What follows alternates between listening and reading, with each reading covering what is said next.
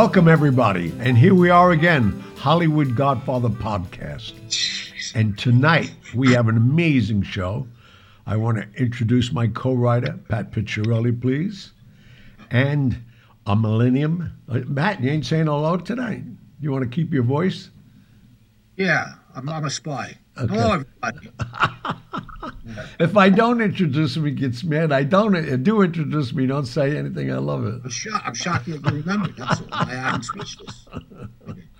And our millennia, Megan Horan. Hello. Horan. Hi, Megan. Horan, you're close. Horan, Horan. Horan. I know. It's, it's Hello. How are we doing? Well, I just got to say one thing.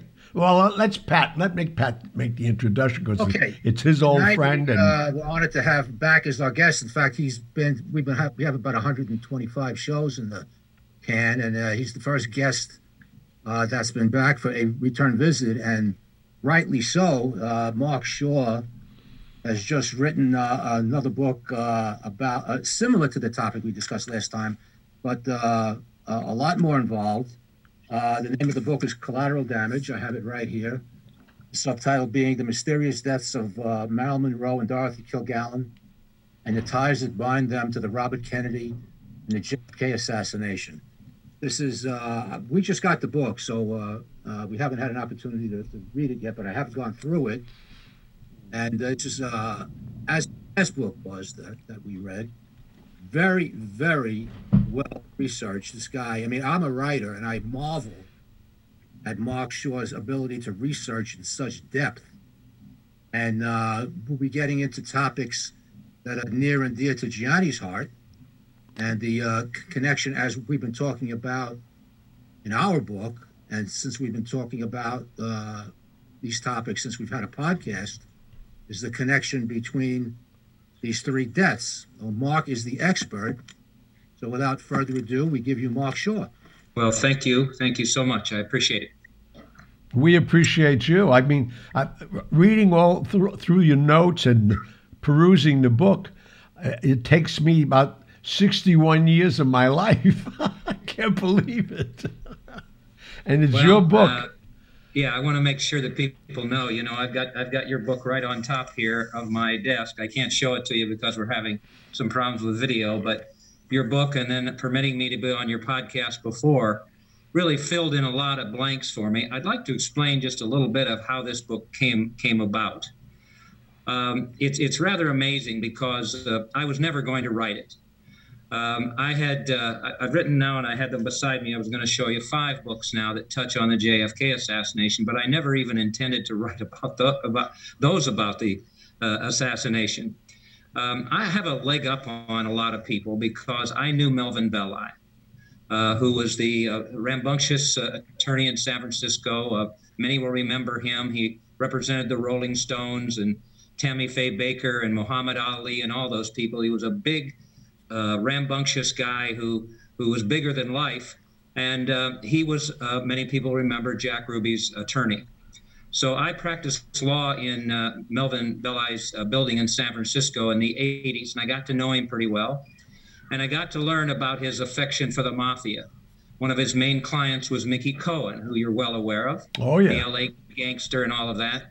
And so I wrote a biography of Melvin Belli, King of the Courtroom, because uh, he had written two autobiographies and they conflicted in terms of what his life was all about. So I tried to find the truth, and it, it, it got me into the JFK assassination because a couple things bother me. Both of you are very curious people. You're people of the truth. You want to know what happened. And so I started looking into the JFK assassination because the the accounts that Belli gave uh, for uh, being able to represent Ruby didn't make sense. And then the defense he used, which was a psychomotor epilepsy insanity defense, made no sense. And so that really got me more curious, and I started looking into the JFK assassination. Just quickly, that took me back to the 1960 election when you both know that Joe Kennedy knew they were going to lose to Richard Nixon and JFK wouldn't get in the White House. And so they brought in some of those underworld characters that you're familiar with uh, Gianni, and, and that's uh, Sam Giancana and Carlos Marcello, as we'll talk about, and all those guys. Well, I was the made messenger. it- That's what's so crazy about it. That's right, that. and we'll talk about that. And they made a deal. Joe made a deal with them. You you help us get the White House, win West Virginia, Illinois, and we'll go ahead and leave you guys alone. Well, I had an eyewitness who was right there when Joe ordered JFK to appoint Bobby Attorney General, and predictably, he went after all those guys. The first one being Marcello, who he deported to the jungles of Guatemala and then uh, you know uh, charge him with racketeering and all that. So as they got to the end of 1963, uh, they they couldn't let that continue to happen. And so my theory uh, started out with something that nobody else had ever looked at: why Bobby Kennedy wasn't killed instead of why JFK was. And if you look at the JFK assassination that way, then it changes everything because basically what happened is, as Dorothy Kilgallen, who we'll talk about, uh, found out during her investigation, that um, that the uh, the the underworld, Marcello in particular, figured if they kill Bobby Kennedy, JFK will be powerless. If they kill uh, JFK, I mean, I mean, sorry, if they kill Bobby Kennedy, uh, then uh, the, the, the JFK will come after them with everything the government have. As if they kill Bobby uh, JFK, Bobby Kennedy will be powerless, and that's exactly what happened. So that was it. That was enough for me. But then I found out about Dorothy Kilgallen. And as you know, she was this astonishing woman, a little bit like Marilyn Monroe, as we'll talk about, uh, who investigated the JFK assassination. She ha- was the most powerful female voice in America, according to the New York Post. And uh, she really investigated the JFK assassination. She went to the trial, and I proved in the Reporter Who Knew Too Much, Reporter Who Knew Too Much, which became a bestseller, that Dorothy had been murdered because she was writing a book about what the truth was with the JFK assassination. She was going to expose Marcello as orchestrating it, and J. and uh, J. Edgar Hoover as covering it up. Dorothy Kilgallen got too close to the to the uh, truth, was writing a book for Random House, as I say, and she was found dead mysteriously in November of 1965. You know I'd what's so interesting about Dorothy? I Yeah. met Dorothy so many times because not just with the Latin Quarter and the Copacabana, some, Really? somebody that she was seeing, and then the thread through it all, which I don't know if you remember. I worked for Marc Sinclaire, who was our hairdresser for That's five right. months. That, that was amazing to me, but I didn't know that you knew her uh, that well. But unfortunately, she died. So I proved she was murdered. Uh, I'm still working on getting that death investigated and everything. So again, I was going to quit. But people all over the world, and I remember getting a couple emails from people who watched me or, or listened to me on your podcast who said, Come on, Mark, is there a connection between the, the deaths of Marilyn Monroe and Dorothy Kilgallen? And that's what launched this book. And uh, you know, I, I, I felt like that there wasn't going to be a connection, but as I'll tell you, there's there's just many similarities, more than 50 of them, between the life and times of both women and how they died. Yep. Um, Mark, let, let me uh, uh, ask you this. I'm, I'm an ex NYPD uh, lieutenant, retired, and I know how the job works. Uh, and it's slow and reverse for the most part, particularly when it comes to old cases. Right? Uh, you managed, uh, in my estimation, almost the impossible to get the NYPD to reopen the case recently. I think I'll Well, I ran it. I ran into a yeah, I ran into a stone wall with Commissioner Shea, who I flew to New York and met with, who said he was going to investigate the death. But then we had the pandemic and everything happened, and I just felt like it was going to fall apart.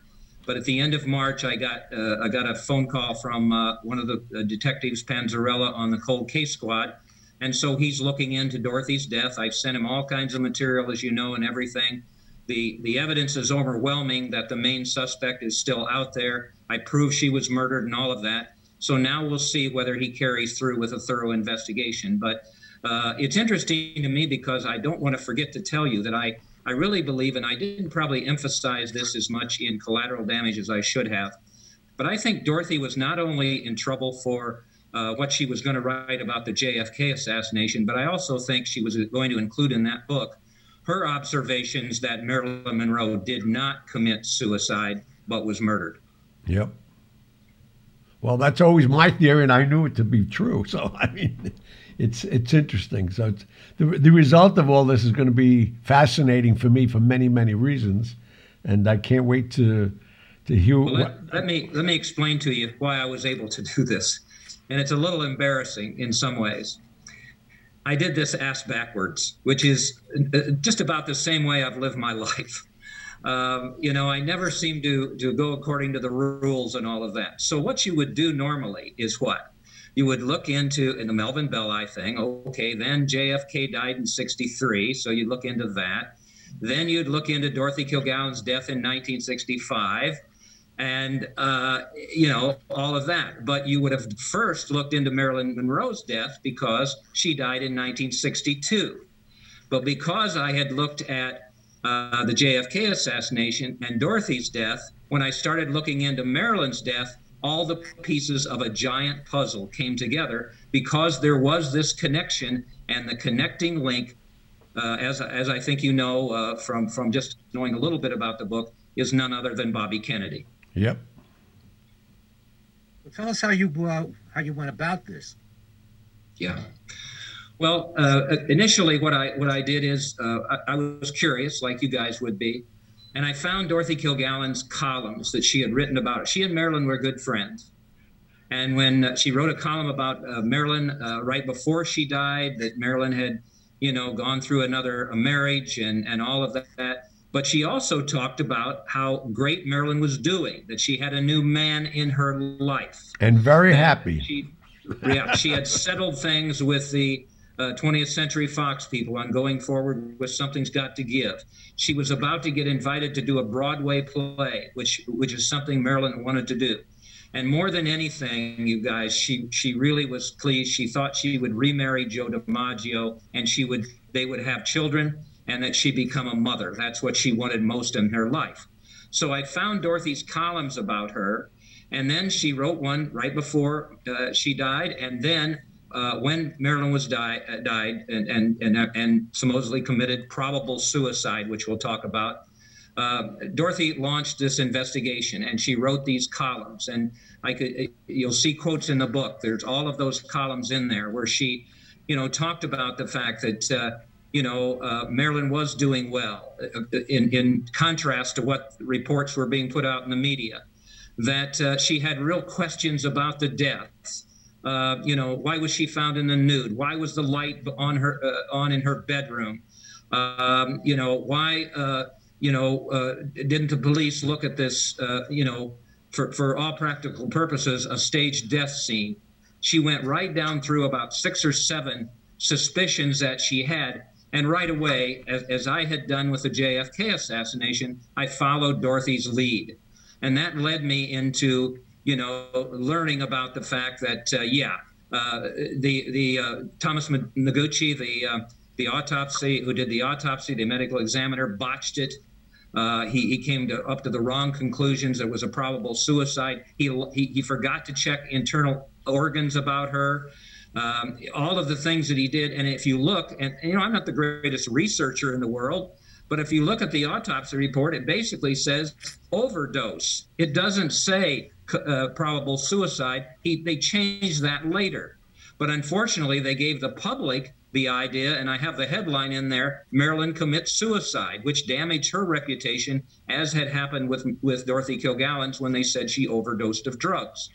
So I looked at all that, and then I began to think to myself, uh, you know, as a former criminal defense lawyer and a, a television legal analyst for the big profile trials, uh, you know, Mike Tyson, Kobe Bryant, also, what's the motive here? If Marilyn was murdered, there was no glass, by the way, in the room where she would have ingested these pills. One of the detectives assigned said she could have never uh, swallowed uh, 50 pills anyway. So I started looking into motive. And right away, I, I did something that I think should have been done at the, at the time.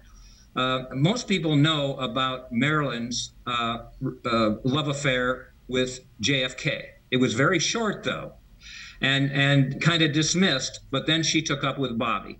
You know, Bobby was the runt of the litter in the Kennedy family. He always wanted to show him he was worthwhile, and so Marilyn was going to be his trophy wife. Sure, he had a thousand kids and with Ethel and all that kind of stuff. But he wanted to show the world, you know, or show at least uh, his his brother and his father that he could have Mar- Marilyn as well. And so they had this love affair. Well, he really verbally abused her. Uh, he threw her, you know, he threw her kind of to the wolves, treated her like meat, as she told some people, including Joe DiMaggio. And that love affair continued on. And I want you to be able to fill in a little bit of the blank because you know and provided this most vital information to me when you talked about the, uh, the last weekend before she died. She ended up at this terrible, terrible place uh, on the border of Nevada and California called the Cal Neva Club. And we both know, Gianni, that what happened there is that uh, they were setting her up. She was supposed to have a sex with both Kennedys. Uh, different things were going to happen. They were going to take videotapes. Well, she was just outraged. She called Joe DiMaggio to come after her. He didn't do so, and so she made the biggest mistake of her life. It was just like Dorothy Kilgallen when she said, "I'm going to crack the JFK assassination wide open." Um, I know who was involved, all of that. Well, she was dead shortly thereafter. Well, as you told me, uh, you can't threaten to go to the media and talk about, um, you know, the love affair, about the uh, national security secrets that both Kennedys had told her. You can't do that. And I want you to emphasize what happened when you told Frank Costello that that was going to occur.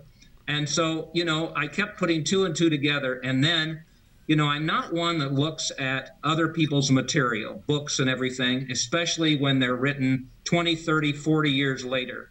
So I found a bunch of books I was going to show you, but uh, one was uh, that, that was amazing to me was written by a guy named Frank Capell. It was called The Strange Death of Marilyn Monroe.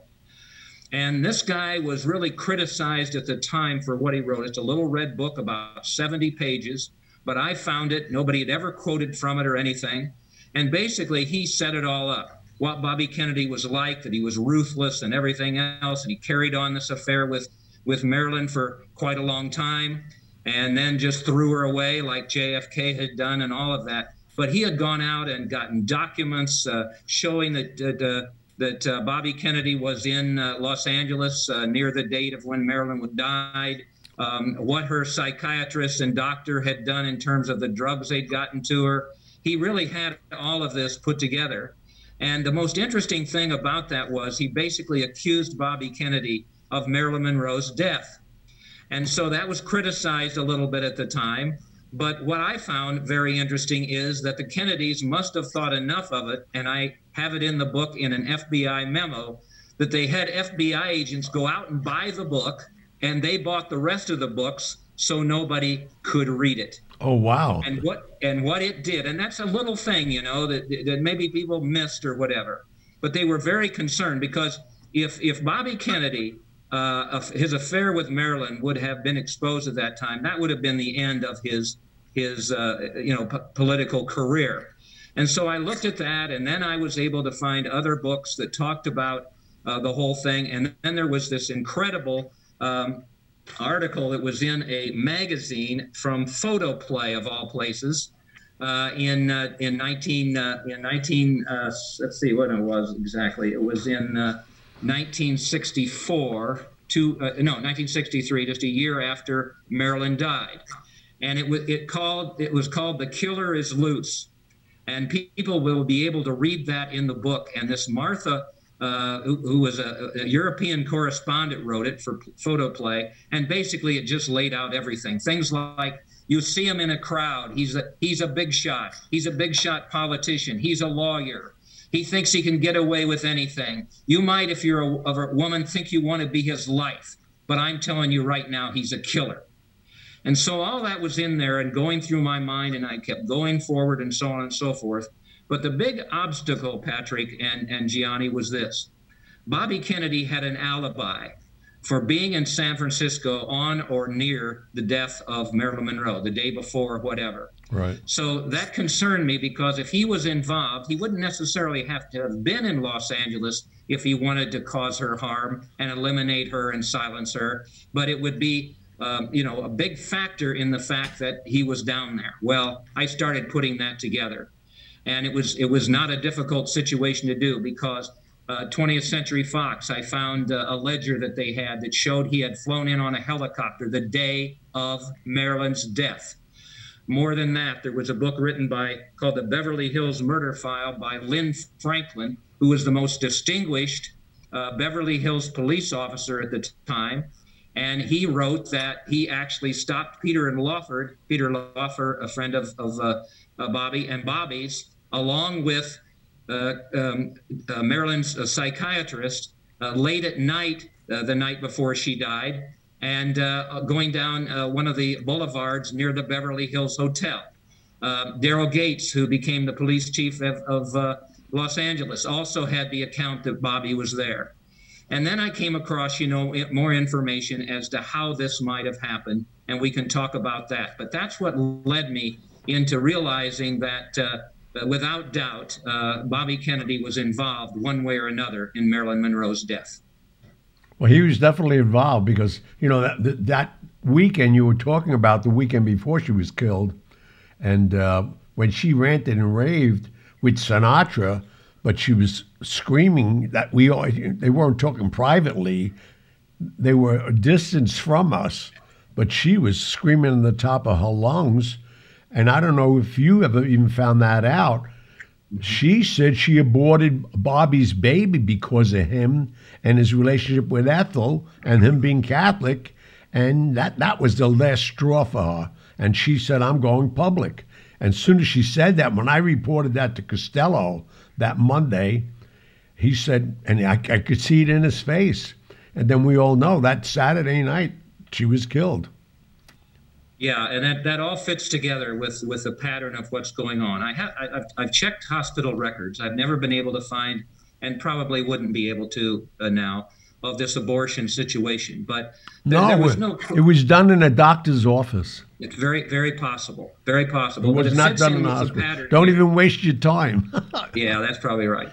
Uh, but Bobby Kennedy had gotten himself in a trap. You know, he kind of cleaned up uh, JFK's sexual affairs. Uh, JFK had a great many of those, and he kind of cleaned up things. But now he was faced with this, with the most one of the most famous uh, women in the world, this actress going to the media. He, he wasn't going to let that happen. And so, of course, he had to figure out exactly what, he, what he's doing. I don't want to forget to tell you really the conclusion that I came up with here, because it is history making. And I hope that this book will really make a difference and push away a lot of distortions of history that we have.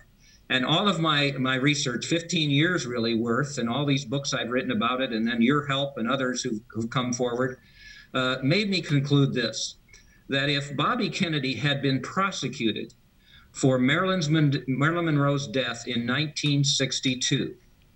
There would have been no reasons for those enemies like Marcello to have gone after JFK to render Bobby powerless because he would have been powerless. Exactly. He would have never been able to go after them again.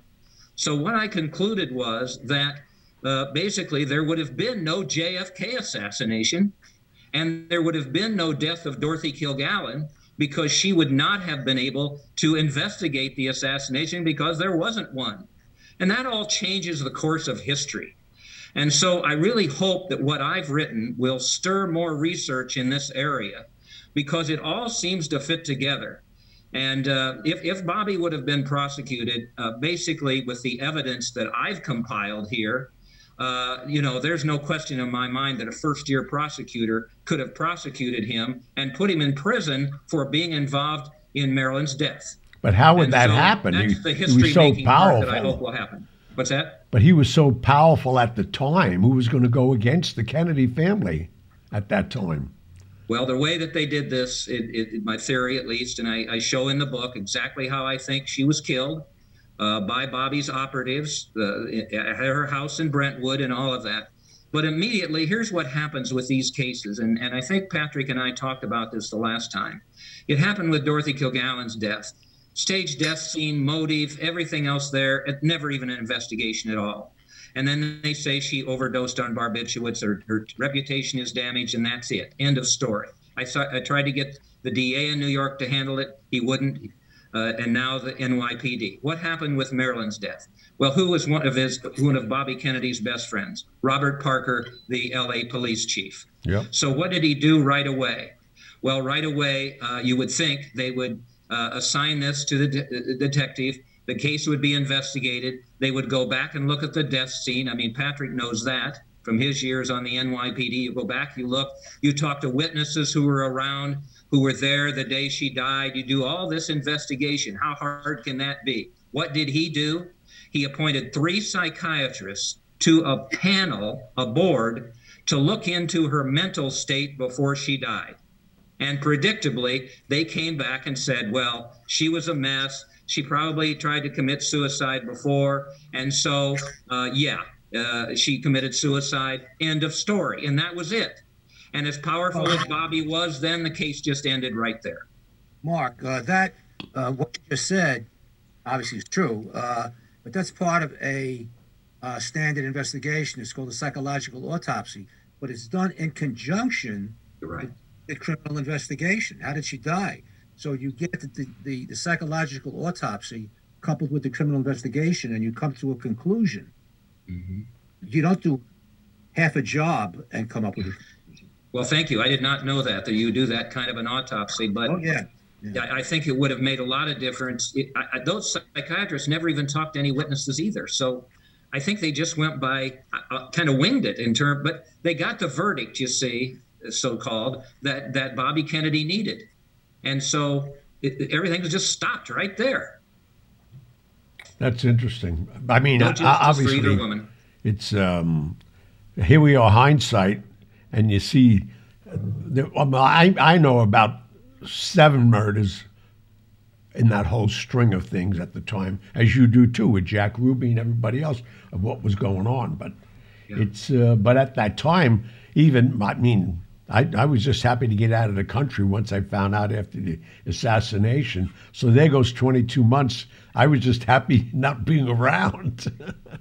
Well, may I tell the audience a little bit more about what you said with that? oh, please. because it was just a bombshell for me, Gianni, and it really filled in a lot of things. Because what were you able to do? You were able to connect Frank Costello, Carlos Marcello, and Lee Harvey Oswald. And that's exactly what Dorothy had done with her investigation. As, as from what you told me, that basically uh, you were a runner uh, working for Costello. Uh, he sent you to New Orleans with uh, some sort of a message. You gave that message to Carlos Marcello in his restaurant, Maca's, I believe it was called, or Yeah. whatever, in New Orleans. Yeah. Uh, he, uh, you know, whatever it was, message money, whatever it was, and then you were given a message. You came back and you told Mr. Costello what was going on, and what was the result? You ended up in Spain. I know. I was and I was sent going. you across on the ship, and I, I just can't even imagine what your reaction was when you watched the television on that ship and you hear the JFK assassination happen, and then uh, later on you look and it- here's this Lee Harvey Oswald that you saw in that restaurant with Marcello. getting blown you away really the next day. All that. What's that? And he got shot right on television the next day. I couldn't believe that. Yeah. But I'll give you another. You're th- part of history. You realize that. but I'll give Like you it or not. I'll give you another thread that I never disclosed until now, because of the fact about I forgot when when uh, um, LBJ announced he's going to run. I flew down to Dallas, and guess who picked me up? Jack Ruby. And he took me out to the ranch. I didn't know whose ranch it was, but I had a suitcase, and I know it was all money. And I wasn't. I was in back in New York, and they and he announced that he's running with the Kennedys, and everybody knows LBJ hated the Kennedys. But the Oh, deal, boy. but the deal they made that John would do eight years, and then LBJ would do the next eight years, thinking that you know they were going to invade Cuba, he'd stay, and then run him, and they had the White House for eight years straight. But um, I didn't want to know. I didn't want to know anything at that time. I'm saying to myself, what I get myself into? This is Well, nuts. you know, you know as well as I do. You know, you got to be careful messing around with uh, with these dangerous people or whatever. The Kennedys were so Oh, my powerful, God. Yep. and uh, the mob was so powerful at that time, and all of that. And you know, we can talk a bit about Frank Sinatra too. Uh, every time I listen to a song by Frank, I want to throw up. Right. You know, yeah, he was it was a wonderful singer, but he was a bad guy. Oh, he my was God. involved with the mafia. You showed, uh, I, you know about that photograph in the book where you name the Oh, yeah. gangsters he's standing beside and all of that. And and then he was just a slime ball in terms of with Marilyn. He had an affair with her. Then he's the one that introduced her to the Kennedys. Oh no, he. They're- they they're they, they passed her around. In fact, it's ironic because you know we we we were asked to do another book, Pat and I, and we were going to do a book about Sinatra, and we started it, and then Pat kept saying, "You got to give me more and more," and you know, I felt guilty because Sinatra was so good to me. You know, he, he, I mean, I knew what he was. He was bipolar. He was a crazy. I mean, after two o'clock in the morning, he's drinking. Go home. Don't hang out with him. And he's a punk. But he had all these underling wannabe gangsters around him that they, they would take you out if he told you to.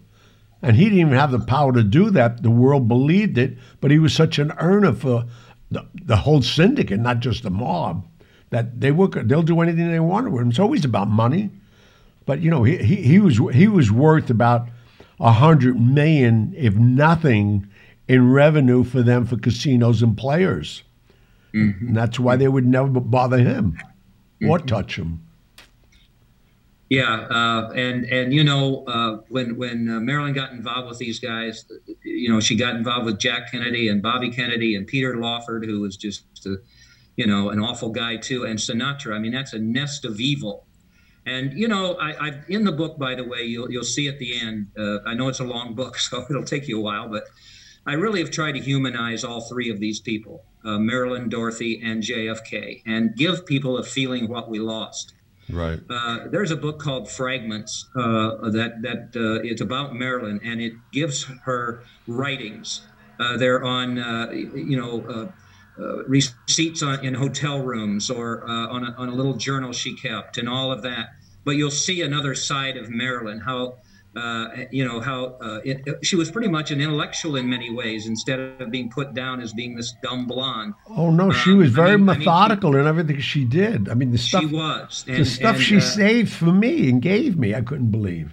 Well, yeah, you knew her personally. You knew what she liked. You said, I remember one of your quotes. You said she liked to walk across the Brooklyn Bridge. Yeah, That's, that's, what it. Marilyn was all about. And so, for her reputation to be damaged like it has been with her having committed suicide is a real sin. It's a it's, it's a real injustice. And so, I've tried to do that. She also wrote a book people don't know called My Story, which I used excerpts from in the book. Dorothy Kilgallen and, and, and Marilyn were both patriots. Marilyn went to Korea to entertain the troops. Yep. Dorothy gave uh, radio broadcasts to, to raise war bonds uh, during World War II. And, and all of that with with uh, with uh, Dorothy. Uh, I mean, she was an incredible journalist. Both of them are role models in a lot of ways. Sure, Marilyn may have, you know, the sexual uh, Well, the Xanax, she the had, but- Xanax sold that outright, and they promised her that you know that's why when she ran to New York, how I met her, she Mm-hmm. was here to become a thespian and was studying with Strasberg. Yeah, And she then, was. then he finally took her out of the studio. It's ironic because Megan and I, where I think you're going to be next week, the building right next door to 11, 111 15th Street, where the Trinity Network is, Okay. you're not going to believe it. Look next door. That Strasberg Studio. It's still there. Oh, yeah. And I used to sit on the stoop at night waiting for her to come out of class. And I was telling Megan, who's our, our you know our our anchor here and our executive, that so many times. And one night just blew me away because um, Tony Curtis, Marlon Brando, and her came out at the same time. I couldn't believe it. Wow, that's wonderful. Wow, But that's what amazing memories. that that would have happened. But yeah, she had a lot of different interests, and and you know uh, Arthur Miller, she was married to, Oh, my God, yeah. intellectual. Uh, you know, for whatever reason, there with Joe DiMaggio or whatever. Um, I mean, she read Ulysses. Okay, I can't. Wow. I tried to read Ulysses, and I can't. And then you take Dorothy was the same sort of a person. You know, mother of three, uh, this distinguished journalist, uh, loved by everybody. The Dorothy Kilgallen Story.org has all these photographs of her when she covered the uh, Sam Sheppard case and and uh, the Lindbergh baby kidnapping case. You know, the New York Post called her the most uh, the, the powerful female voice in America. All of that. She was really an amazing woman, and she shouldn't have died uh, so young as Marilyn did. And then JFK as as terrible as he was with uh, using women and all of that, and I certainly don't condone that. Uh, you know, there's some really good things he did in his life, and Yep. so we lost those guys, and they lost so much because he could never be with those two young children of his and all that. So I've tried to humanize them because I think it's just easy for people to brush over things like that. and not realize what tragedies those were. Remember, Marilyn died at 36. Uh, JFK at what? 42, maybe? 42. Yeah. Okay, and and uh, Dorothy Kilgallen at 52. And uh, you know, three of those people died within 40 months of each other, and yet nobody was able to ever connect them. And I'm proud that I've been able to do so. I only use primary sources like you, and I've really tried to provide. There's so much documentation in FBI uh, files that I found where they connect Marilyn and Dorothy and JFK because they all were uh, passionate about UFOs. Uh, they connect Dorothy and, and Marilyn and uh, and Bobby Kennedy uh, with regard to a common denominator there. And uh, there were there were uh, wiretaps of, of Marilyn and Dorothy talking and different kinds of things like, like that. So I think the whole web of, of evidence there hopefully will come together in collateral damage. Well, that's int- I mean, uh, what I've seen, I just you know thumbed through it over the weekend just mm-hmm. out of curiosity. I'm, I just came. First of all, Pat and I want to thank you for. I mean, the accolades that you've given us through the book and made it, uh, you know, brought it to life after we're out already, what, 28 months already.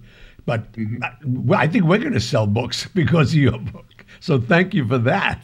but, oh, you're uh, welcome. You're welcome. It comes out June the 1st. And Patrick, you know, is quoted in there. I think he knows because he educated me a little bit about how the uh, police department works and, and, when there's a homicide and the detective assigned and all these other kind of things. And so uh, you can thank me all you want to, but both of you really made a difference. I uh, it, basically what you told me kind of helped me put the glue together with this because uh, I never I've never written about three subjects. I've written about one or two, uh, but never three. And uh, uh, I'm, I'm, still amazed at how it all came together for some reason, because as I said, I, I, really did it kind of backwards. But by looking at the JFK assassination first, and then Dorothy's, uh, uh, you know, investigation and death, it just opened up a whole window that I don't think anybody else would have seen with regard to how uh, the life and times of Marilyn and then her her tragic death.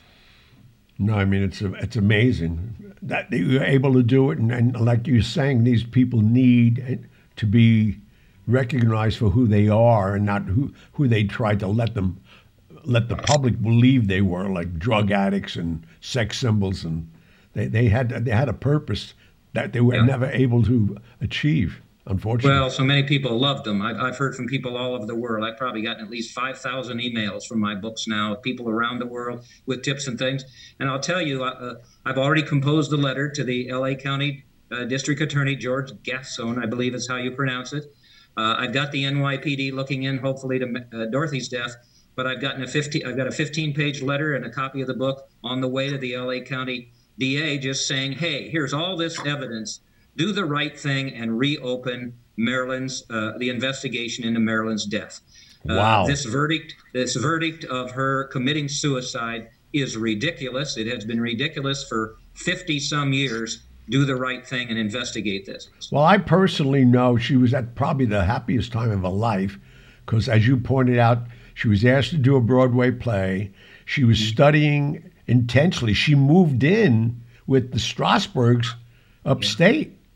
Yeah. Yeah. And and was studying with the daughter. I mean, this girl was ready to go. The last thing she was going to do was kill herself at this point of her life. She had no reason to. You know, Gianna, you might get a tear in your eye as I did, and I just got a little bit of a uh, chill there.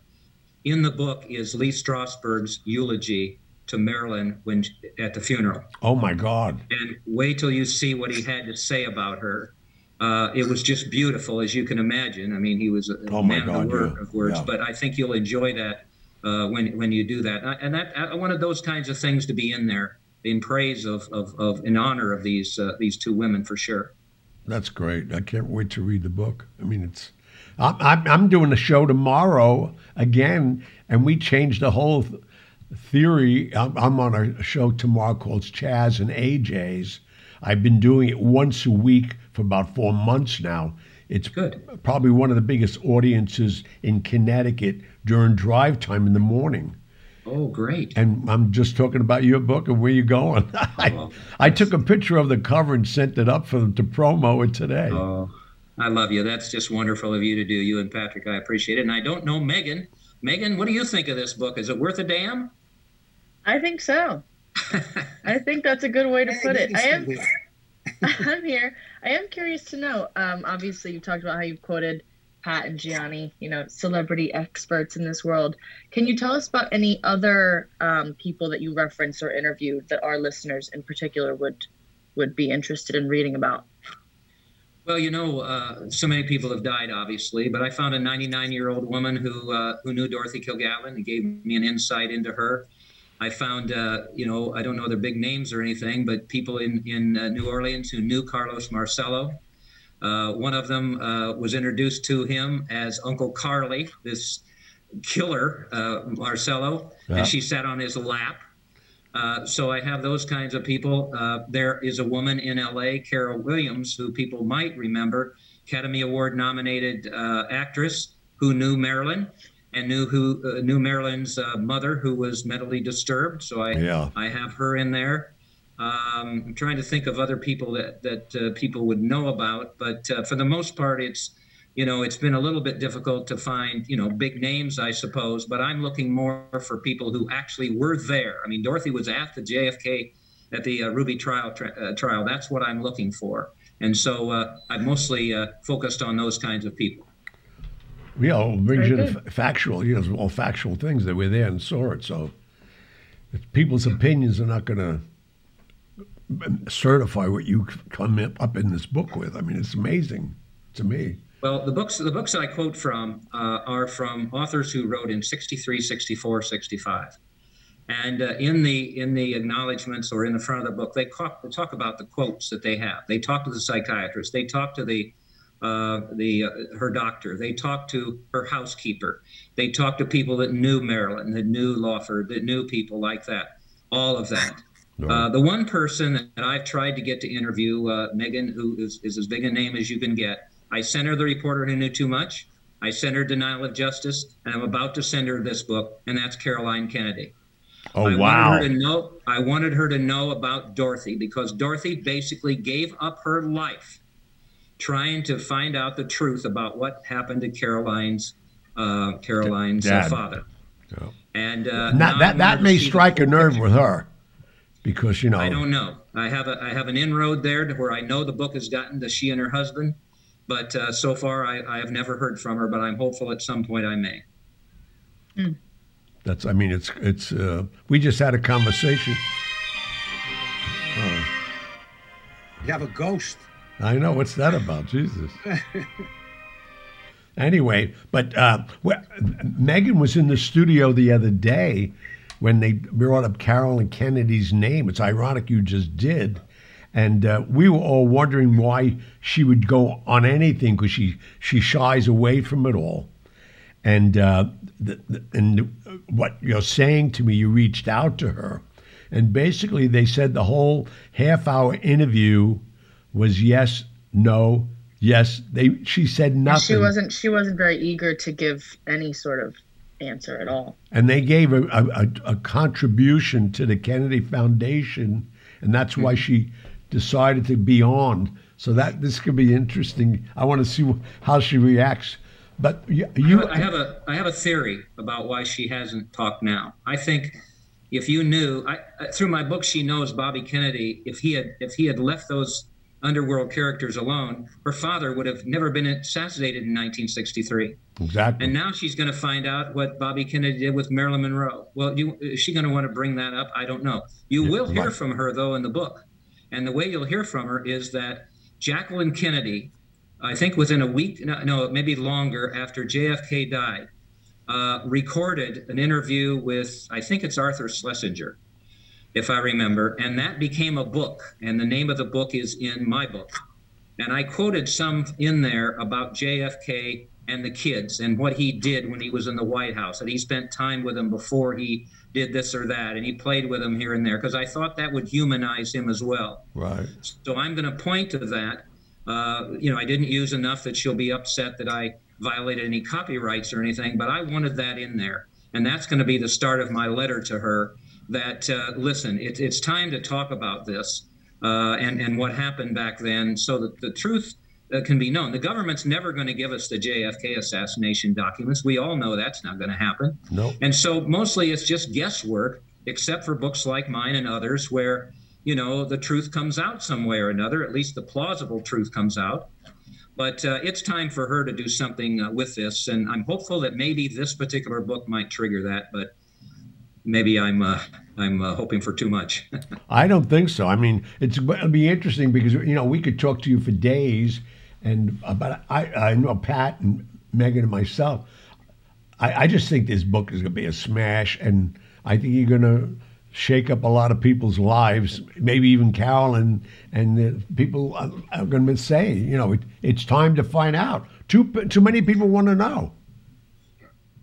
Yeah, I, I, think the quest, the, the, thirst is still out there. That's for sure. There's kind of a cult following. You know, my uh, I have to pat myself on the back a little bit. There's more than two million views of my interviews and presentations on the on the internet on YouTube, and and you can look at the comments under there. And a lot of times it's I never knew this, or thank you, or whatever, or they're very critical of what I'm doing. It, it doesn't matter. I just want to make people stop and think. That's what I've always done with my books, and especially with these two women, because you know, there's all kinds of injustices in our world right now, the terrible ones in Minnesota and everywhere else. But there's also injustices like this to two women whose reputations were just tarnished beyond belief. And that shouldn't have happened. And I've become, I guess, their voices in many ways. So I hope that we can rectify that. Well, we want to thank you for being on and giving us an opportunity of uh, helping to. I'm going to exploit this book to, if you want me to, I, I mean, I just I'd appreciate it, and, and, if you'd like a share of the royalties, I'm open to that. Oh no, no, no, no, no! Thank God, no. No, we're and just Patrick too, and Megan, and Megan. yeah, but thank you so much for having me on. No, thank please. you very much, Mark. It was uh, the interview was enlightening as usual. Hey, you're a good man, both of you, and Megan's a good woman, or she wouldn't be hanging around with both of you. That's for sure. Yeah, well, we have a hand stuff to the desk. but it's it's amazing. But thank you, and I can't thank you enough for just incorporating in us in this in that book and our book being a part of it. So it's uh, I, we have to give you royalties. yeah. Not running out of those. There you go. Uh, I got you. Well, it's the least I could do. So thank you all so much. All right. Thank you. Thank you, Mark. Thank Thanks you, Mark. for joining us again. Bye bye. Gonna, we're going to take a quick break and we'll be right back with the mailbag. I mean, that, I mean, as he always does, he blows you away. But now he just laced us into this whole life. I mean, this book's going to be explode. I think, especially for those out there who still might question, you know, some of your stories, even though it was published in a book where it's vetted entirely, I think it'll further, you know, prove that a no, researcher. No, you know, I can't even I can't even think about those small-minded people out there that just think that people right? just publish stories that are lies. so yeah, let them people keep like going. To hear themselves, people yeah. like to hear themselves talk. Oh, that's write, uh, ten books. That's what I've discovered. You know, you get uh, people who uh, love you and hate you, and that's what happens when you write a book. If it evokes any kind of a response, it's a good thing. Oh no, because it's a good way to look at it. No, it is. Yeah. As you say, good or bad, uh, most of it is derived from jealousy because they've done nothing with their own lives. Yeah, that too. We'll be right back. This episode is brought to you partly by Hollywood Godfather La Familia. This sponsor is particularly important to Gianni, Patrick, and myself because it is giving you, our fans, the opportunity to join our family. When joining our family, you have the chance to purchase virtual interactions with Gianni, Patrick, and myself, such as Zoom meetings and video greetings. In addition, you have access to signed merchandise from Gianni, including signed copies of his memoir, Hollywood Godfather My Life in the Movies and the Mob, with Patrick Picciarelli, as well as signed photographs from The Godfather. Visit HollywoodGodfatherFamily.com to join and to learn about how you can become an associate or even an underboss or boss of the family. Such status will come with perks. Prices and details are also available at HollywoodGodfatherFamily.com. Trust us, this is an offer you can't refuse. Okay, it's time for the mailbag. Let's find out what's going on. All right. I think we have a couple minutes to get some in, so Please. I'll do my best. All right. First, we have from Calvin. Calvin says, Gianni, did you ever meet Morris Levy, the uh, record producer? Also, would you find people do a podcast about George Raft and Dean Martin and anything on the Detroit crime family that's called a partnership? I love this podcast, and yes, I'm your number one fan. Oh, great! Thank you. No, I've never heard of. Um, I, I mean, this. I do. I just was told by some statistic that there's two million podcasts out there. and some crazy number. I mean, Yeah, that's probably on true. iTunes alone, there's over 900,000 on which one? I'm sorry. iTunes. Wow. That doesn't count Spotify and everything else. I mean, you know, to to to rise to the top of that pile uh, says something. Of course, there are people who, who do podcasts don't know what the hell they're doing. They, they come on twice and you never hear from them again. Right. Th- This type of thing takes effort. I mean, it, it, it sounds like, you know, uh, we just get together on a Monday night, uh, on a Wednesday night, as far as the viewers are concerned, and just you know talk like there's nothing to it. Flip a switch, flip flip, flip the switch off, and we're done.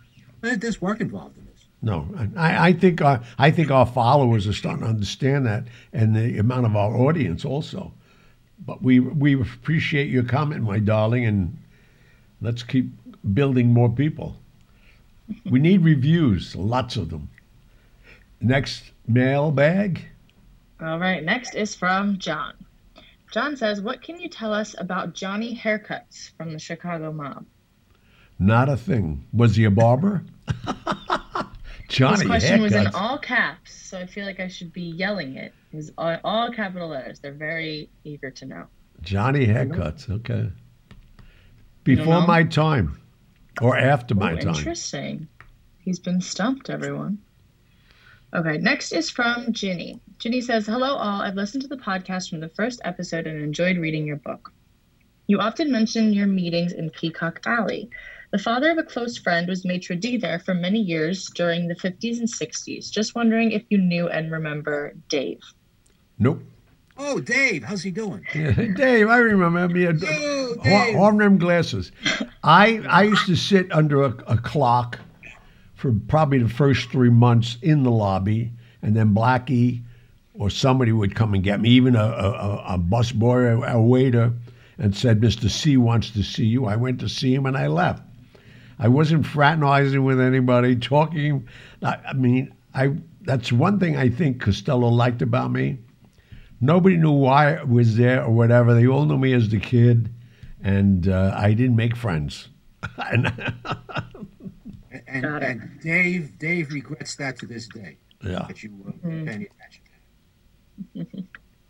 All right, next is from Shane from Australia. Shane says, Love the podcast and have just ordered the book. Just wanting to ask Gianni, since he managed Dionne Warwick, did he ever meet the Bee Gees as they wrote some songs for her? My God, yeah, I'm kidding. We made a lot of. so- well, They were on Solid Gold with us, and we we hit two. We made two Grammys with the Bee Gees. The kid Barry, especially, E- even the younger kid, I forgot his name. He, they all they're all dead. Other than the old ones, all the old alive. No, I, I I mean, just because of the transition we made and went went into duets with the Bee Gees and Kashif and so many other great artists that uh, no, I had the privilege of meeting them all. Thank you. All right, next is from Richard. Hi, Gianni. Great podcast. Been listening since day one. Were you ever friends with Lisa Medford? She was the first ever nude show showgirl in Vegas. As you can imagine, she was friends with all Vegas royalty. She was engaged to Cary Grant. She's had a fascinating life just like yourself. She knew everyone. You should have her as a guest on your show. You two must have crossed paths at some point. I don't Keep think she's alive and can't wait for the. TV series. Let me do a quick Google search. She's not alive anymore. She worked for Beldon Katleman at the. Um, it was right across the street on the corner of Sahara. I mean, he had the first line of of chorus girls, and that had to be in the forties. And she was even twenty or thirty. Where is she now? She's with Dave. Yeah. What'd you find out? Anything? Good one, Pat. There's no um like Wiki, there's no um Wikipedia page or anything, so I can't Yeah. find dates on her. Right. Yeah, I thought it was going to be easier to find, but I can't find anything. no. no. Oh, hold on. Yeah, I think she's dead. Yes, has to be. I would think so. Uh, what was it called? The the the, the Mirage or something. I, I remember the prop. The property. Well, anyway, let's go on. Move on. Can't Yeah, let's move on. I can't be sure. I'm sure somebody out there knows and will correct us if we're wrong. please. Okay, next is from Anthony. Anthony says, Hi, Gianni. I grew up in Miami, Florida during the 70s and 80s. Did you spend any time in Miami at that time? And do you have a short story to share? Thank you. Uh, we have to have three hours at it. Of course, I was there those times. That was the best time down there. I mean, It's- 60s, it's gotta be 70s, and 80s, forget about it. That was the, the, the Fontainebleau was crazy, you know. What, what were you saying, you're Pat? Plenty of Miami stories in the book. Oh, my God, yeah. Yeah, they, yeah read There the you book. go. Yeah, we do have a book, you know. Yes. Called Hollywood Godfather, named after the podcast. Or no, There you go. the podcast is named Vice, after, vice versa. after the book. yeah. Yeah. What came first, There the chicken go. or the egg? Okay, I think we have time for one more for tonight. This one is from Kale. Hi guys, love the podcast since I found it. Megan, you're great. I was wondering if Gianni or Patrick were familiar with Terry Talentino in Winnipeg, Canada, or George Salerno in Chicago. The Salernos had a funeral home in Chicago. My grandfather Victor Gardy was good friends with them, and they used to go to Vegas often back in the day, met the Rat Pack, stayed at the Sands and those classic hotels. My dad, also named Victor, was even at Sam Giancana's house. Sam asked my dad to stay in Chicago and work with them, but chose not to. Do you know of or have any information or stories about them? Thanks, love the book, and hope this show never goes away. Well, you tell all your friends it'll never go away. No, I, uh, I, I don't know the man's name. I didn't spend a lot of time with Sam Giancana. I spent most of my time with Tony Accardo, and my partner for about 20 years was Nick Nitti, and we were under the radar, thank God.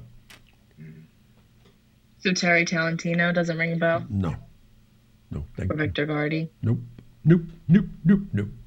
There's been a lot of stumping Gianni tonight. I don't think they're stumping Gianni. I don't think these people I'm are worth talking about.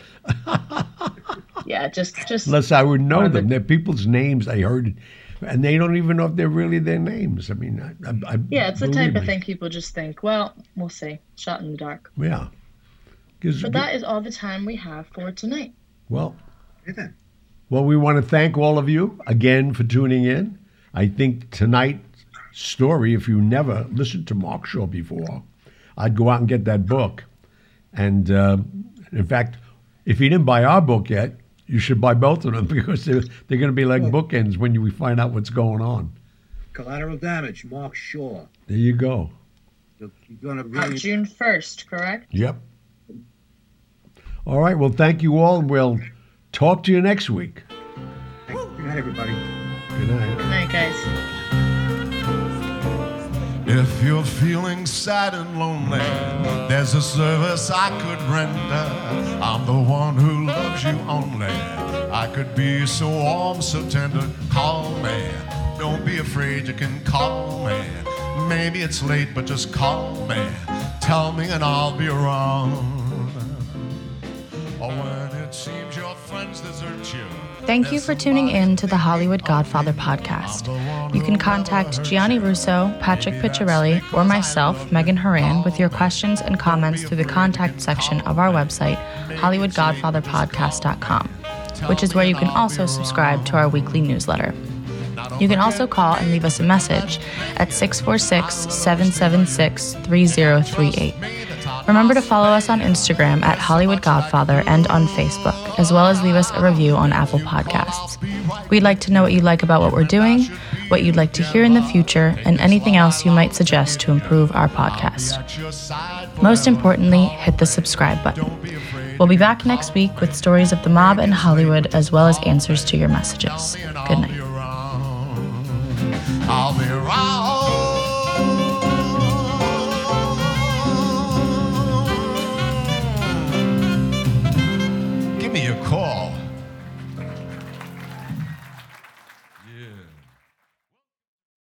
Hi, everyone.